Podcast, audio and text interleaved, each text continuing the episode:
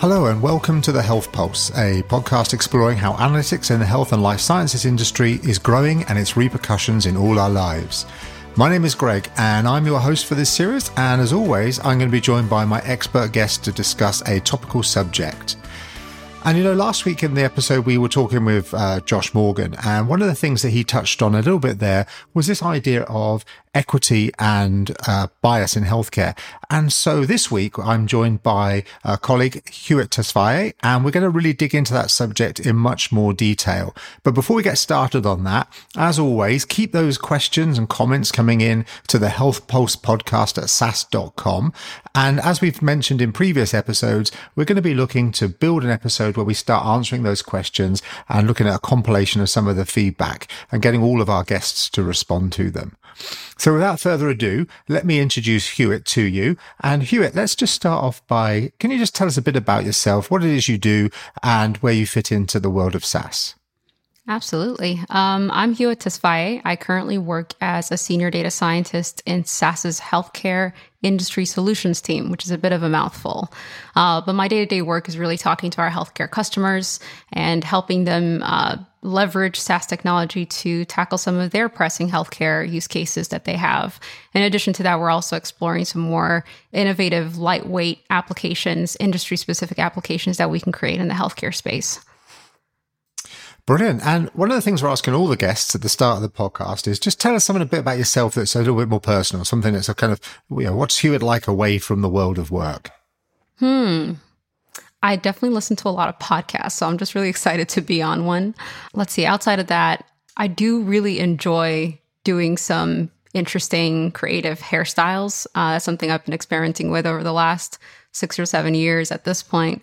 Right now, I am rocking what we call faux locks. So they're fake dreadlocks since I can't commit to dreadlocks right now. they're very long and it took about seven hours to do. That's something I've been uh, sort of turning towards as a sort of an artistic self expression as well as self care. That's fantastic, and I get to see and be with you on a fairly regular basis, so I can I see this in in real life, and it does look fantastic. so, Appreciate it. Yeah. So we're going to look at now a bit about uh, bias, and what I want to talk to you a bit about to start with. Um, we talked with Josh last week about equity, as I mentioned at the beginning, and we talked about access to care. So when you think about algorithms and access to care, especially as we start changing where our front door to healthcare is, how do you see the dangers in what we're doing coming forward and maybe some solutions in that? Yeah, I think it's it's important to first recognize that algorithms are used being used sort of across the board, uh, not just to determine who should get access to healthcare or insurance or what the premiums should be, but everything along the lines of reducing costs, improving healthcare outcomes, improving patient experience. Algorithms have some place to play in that. But a lot of the use cases that I come across in healthcare have a lot to do with assessing risk. So, categorizing people based on some type of risk, whether it's the risk of not showing up to a doctor's appointment, the risk that people won't adhere to their prescribed medication or some other intervention, the risk they may develop a chronic illness the following year. So, there's a lot of risk mitigation use cases that we come across that are sort of prime for artificial intelligence and algorithms to learn from historical data, learn the patterns of people's behavior as well as how, you know, diseases progress and be able to predict what the outcome is going to be. And I do think there's great promise in these types of use cases and you know being able to sort of direct care based on somebody's risk score but there's also a lot of pitfalls that we need to be aware of and a lot of that i think comes from potentially not understanding how the healthcare system has worked historically and how different populations interact with healthcare systems that we as algorithm designers data scientists machine learning engineers we don't walk in those shoes of those people. So we might not know how they interact with the healthcare system. So as we're designing our algorithms, we might fall sort of victim to not being able to design it for everybody. And so the accuracy of healthcare algorithms needs to be, I think, of the most important, not as a, at a global level, but at the individual subpopulation level as well, to make sure that when we are creating these predictions, they are accurate for everybody across the board. That sounds really interesting, Hiwot. And as you describe it, I kind of, I'm thinking about how that makes sense and how that's going to play out in the real world. But I think to help people listening to this today, when you mm-hmm. think about what you just described, how might somebody experience that in their life? What, as an example of an algorithm bias in healthcare today, or mm-hmm. that we might see play out into somebody, and how might that adversely affect their healthcare? Yeah, I think the most famous example that we've come across um, is the work of Ziad Obermeyer and his colleagues over the last, I think it came out back in 2019 at the end of the year, where they found racial bias in an algorithm that's widely used across various healthcare systems in the United States. And that algorithm is really designed to predict what the healthcare cost of a patient is going to be in the following year. And part of the reason they were using costs is because of this assumption that if people are heavily utilizing healthcare services, they are at greater healthcare need. Therefore, they're sicker. And so they're equating cost to healthcare need in this case.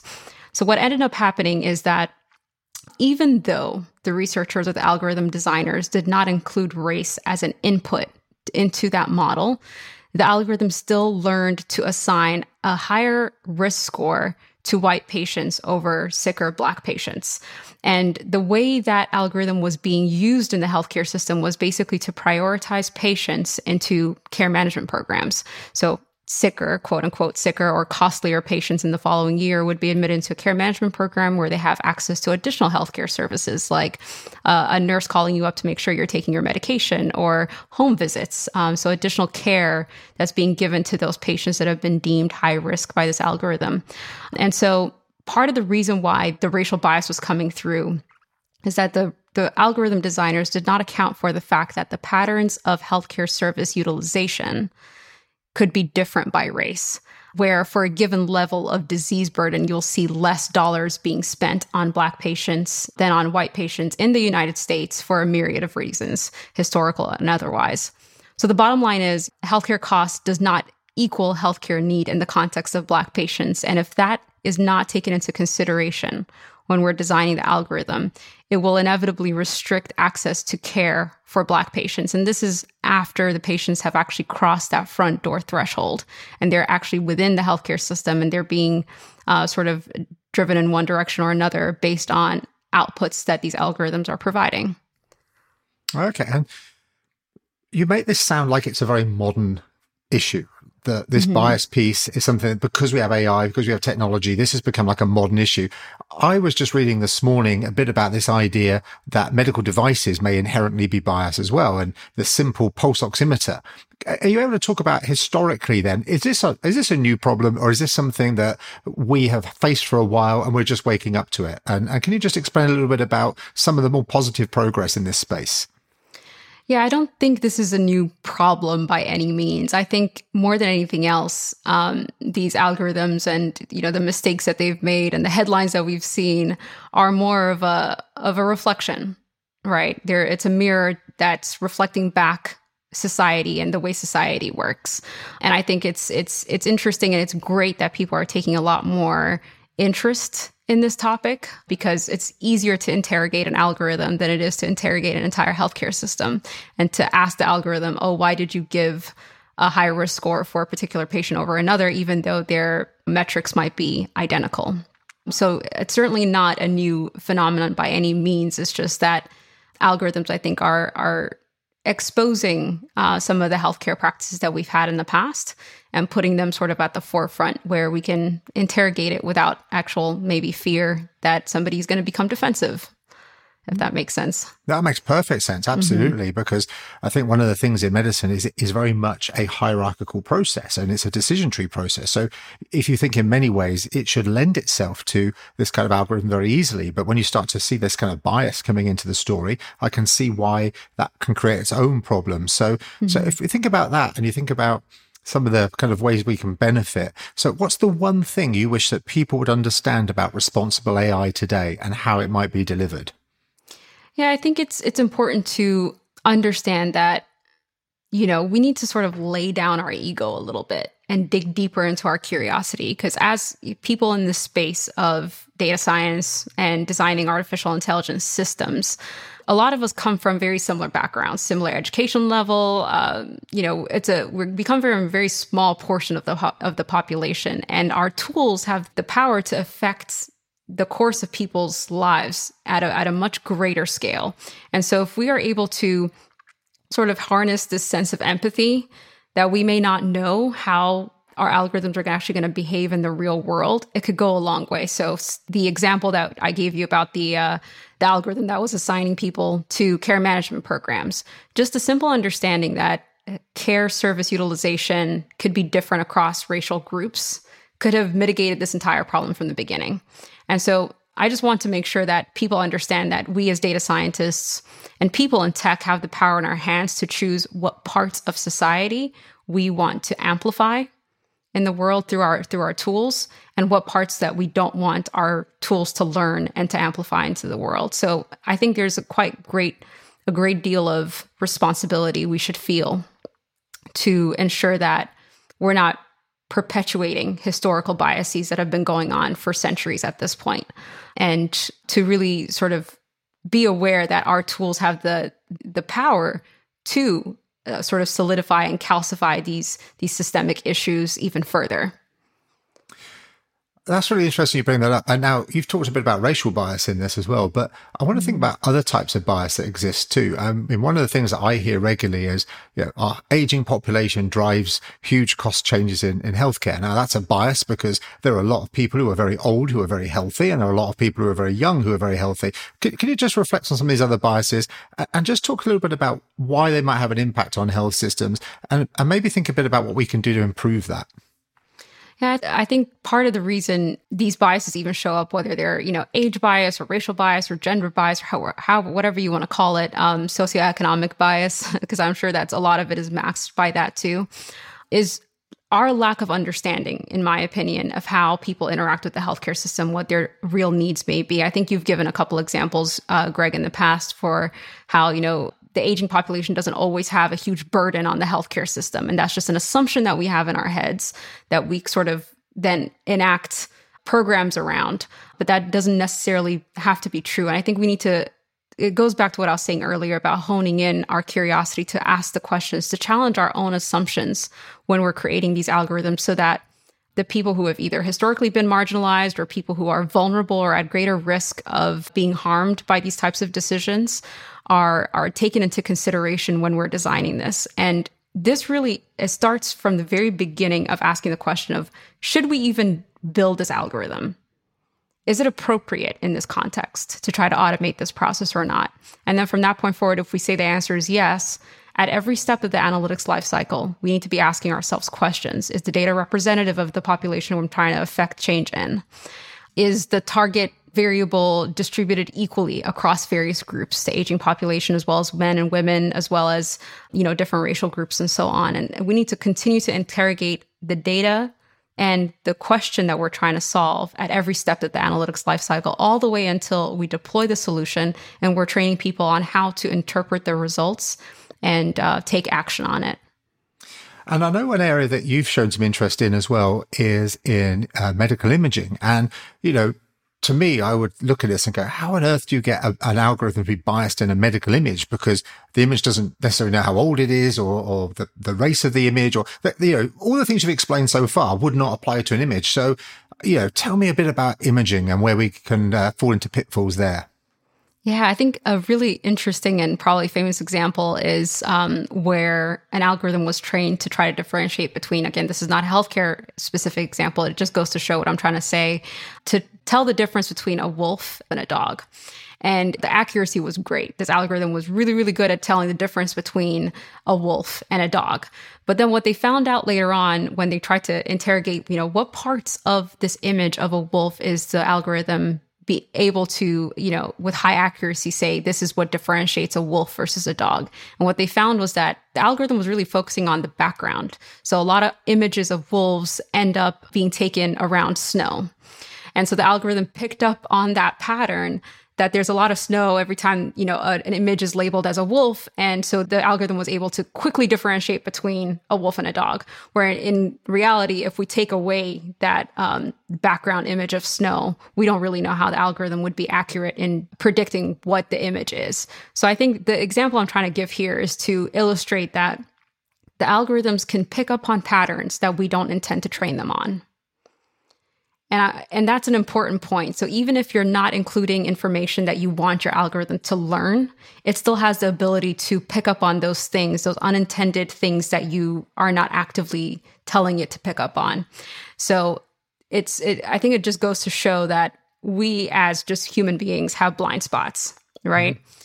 And um, sometimes the algorithm can pick up on patterns that we never even imagined were there and just put it in front of us. So we just need to be constantly questioning our own blind spots, including diverse perspectives as we are creating these algorithms to make sure that we are filling in those blind spots as we go.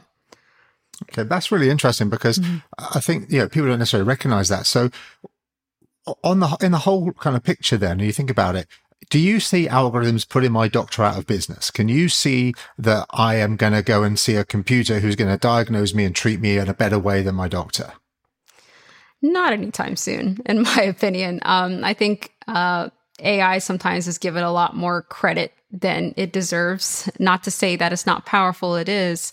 But I think it always has to be in tandem with human decisions. It has to augment the human decision rather than replace, um, you know, people as as well trained and as deeply trained as physicians are. Uh, so I don't I don't see that happening anytime soon, truly. But I do see, you know, we've seen talked about risk scores in healthcare where an algorithm's decision could potentially sway how we decide to treat particular patients, and I think that is a real risk. To you know, as we're augmenting the human decisions through algorithms, if the algorithm is not accurate, it could have the power to sway what the end decision maker decides to do.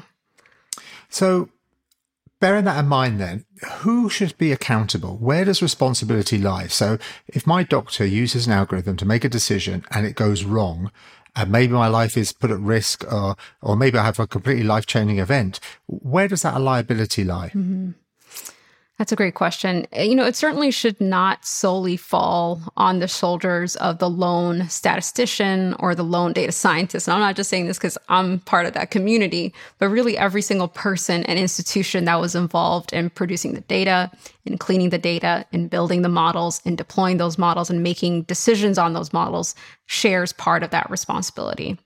And there's a lot of it to go around, in my opinion. So, I say this because, you know, every step of the analytics lifecycle is an opportunity again to question the data and the objectives of the project and ask ourselves questions like, you know, um, is there accurate representation in the data? Are we even asking the right question here? Um, is there you know fairness and accountability sort of baked into the entire process? Do the people at the end of this model the people who are actually taking the insights and making decisions on them are they well trained on the limitations and the caveats of the tools that they're using? Because they shouldn't really take the information and take it for truth or for full value. They really need to be able to understand the the limitations of the tools that they're interacting with. So it's really every person that's part of this chain needs to take responsibility and in addition to that, I was actually listening to another podcast where Dr. Ruha Benjamin was talking about how, as consumers of algorithms, um, so as the patient, as the student in a medical system, we need to advocate for better tools and take some responsibility ourselves. And obviously, a lot of that response should not fall on end consumers, but we should demand better of the people that are designing these algorithms um, instead of just you know taking it for uh, as a fact as something that we can't do anything about yeah, I mean, it's an interesting area of liability. And, and, one of the questions I always kind of throw to people is, you know, I don't believe we'll see a self driving, a fully autonomous vehicle in our lifetimes, not because the technology doesn't exist, but more because we don't know where to lay the liability that goes with it. So, uh, bearing that in mind, just thinking about uh, how people get confidence in that system, do you think the average person cares where the liability sits? And do you think it's something that people are going to become uh, more concerned with as more of these algorithms come to, to pass? Hmm. I think that's a, that's a great question. Um, I think it's important to recognize that we are already interacting with algorithms on a day to day basis, and a lot of us are not complaining about it. yeah, every time I plug in uh, the address to go to a different location in my Google Maps, you know, that's me interacting with an algorithm. Or every time I log on to Facebook and an ad pops up, that's me again interacting with an algorithm. I think there's growing awareness of the pitfalls of these algorithms now more so than ever. There was a film called Coded Bias that came out not too long ago where they featured Joy Buolamwini and her work on facial recognition technology. There was another documentary on Netflix that came out, The Social Dilemma. I don't know if you've seen that one. And again, I think having these kinds of documentaries and content out there that raises awareness that, you know, with all of the amazing things that comes with having algorithms out there tailoring their recommendations specifically for you and making you feel like you know they really understand and see you. There's there's a lot of benefit to that. But at the same time i think there is a growing awareness of the pitfalls of these algorithms. And you know part of ongoing conversations around what legislation could look like in this area of uh, algorithmic fairness and accountability and transparency and so on is giving people the ability to provide feedback to the system to say this was not accurate or to provide input back to the system that you know their experience with this algorithm was was terrible and this is the the impact that it had on their lives. So i think being able to incorporate that end user feedback back into the algorithm and inform how it's designed and made better is could be something interesting that comes to light later on brilliant that's really interesting thanks very much um, I'm just throwing a question out at the end of this piece. This is the last question I'm going to ask you. Uh, think into the future. Like, if you can imagine where we're going, what kind of things do you think we might see in the world of AI and overcoming bias in this space? You know, if you were going to really kind of throw the ball out there and think of something that's kind of maybe out of the listener's thought or, or where we might already be thinking we're heading. Hmm. I think it's important to note uh, for our audience that there is AI legislation coming soon, um, particularly from the European Union, that is slotted to, uh, they're apparently planning to create a legislation proposal at the beginning of this year. So, with that, I think there's a lot of changes that we can look forward to, uh, where a lot of accountability will be taken by, uh, you know, software vendors as well as people that are developing these algorithms. I do also see can predict, I guess, um, the growth of algorithmic auditing as being sort of a new frontier of jobs that are coming out, uh, where people are, you know, they need help with assessing the risks associated with the algorithms that they're designing and uh, to figure out ways to mitigate that risk. So I do see sort of that uh, that next frontier for people in the data science and statistics um, areas that they can look forward to is this algorithmic auditors type job. Hey, Hugh, you know, I said I had that was the last question. Well, you just got me thinking, and there's something else I want to ask you about. You know, there was a paper published recently that talked about how bias has been written into uh, certain algorithms quite deliberately. And I-, I wanted to see if you were aware of that paper, if you've seen it, and, and just some opinions of that paper and what's in there. Yeah, I'm really glad you asked me about that. So the paper is called Hidden in Plain Sight, and it lists out 13, I think it was around 13 different algorithms that determine what kind of treatment people should receive. And again, this is once they've crossed the threshold of the front door of healthcare, they're in the system and people are trying to determine what care pathway they need to go down. So to give you an example that's referenced in the paper, um, uh, and this is from the area of cardiology, is the American Heart Association's Get with the Guidelines Heart Failure Risk Score, which predicts the risk of death in patients that are admitted into the hospital. So, all else held equal, it assigns an additional three points for any patient that's identified as non Black. So, those are um, you know, those that are considered non-black are considered at greater risk of death once admitted into hospital and then are sort of given additional services to mitigate that risk essentially. So conversely, those that are identified as black have three less points in that risk score. Um, and so, you know, the ramifications of not identifying the risk in that patient population could be literally life and death. And there's another algorithm that they mention um, within cardiology again, but it's sort of like a mirror opposite of, of the one that I just talked about. And this one, I believe, was created by the Society of Thoracic Surgeons that estimates, again, the risk of death, but in this case, it's during surgery, so complications during surgery. And the algorithm uses race and ethnicity here as well, but in this case, all other variables held equal, patients identified as Black are given a higher risk score when in the other one they were given a lower risk score. So if this type of algorithm is used in sort of a pre-operative setting, you can imagine that a risk score can be used as a reason not to provide that kind of operation service to patients with high risk scores. So in both cases, sort of resources are being diverted away from Black patients because of these algorithms. And it's just, it's really interesting how in a lot of use cases where, you know, race and other demographic information are available, there's a lot of hesitations about whether we need to use them in the algorithm or not. But in this case and the other 13 algorithms that are listed in this research paper, they just throw it all in and uh, are using it in practice, which is a little wild. And it's not to say that, you know, these algorithms need to be abandoned immediately. I don't think I would advocate for that without, you know, proper interrogation of uh, how these algorithms came to be what is the, the the research that's backing this. I think we really need to ask those questions and we need to ask them fairly quickly. Uh, but i thought it was just such a an eye-opening paper that i hadn't come across before. And what I found interesting about it was when the authors of the algorithms were asked why they included a racial uh, piece in there, uh, the kind of it seemed to be like a collective shrug. It's like nobody had even thought about why they'd included it. And I guess from a, a logic point of view, you probably look at it and say this is a relevant piece because we know family history, for example, is a very hmm. good indicator of of health outcomes.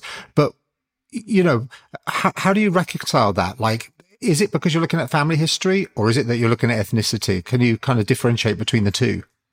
Um, I think uh, one of the authors of the paper had, had made a comment elsewhere about how when they're in medical school as doctors uh, or training to become physicians, there's a lot of mention of how race is a factor or is a, is a risk for hypertension and other various things. But we know, like through our social studies classes, that race is a social construct and not a biological phenomenon because those of us that are considered black it's such a huge category of people right and um, you know there's a real chance that somebody who's considered black in the united states might be more genetically similar to somebody from Europe than somebody like me who's from Africa, right? But we're all sort of in this massive category of black, which might not be a good indicator for biological or genetic similarities within that group for us to determine care that should be provided to that massive group of people, if that makes sense.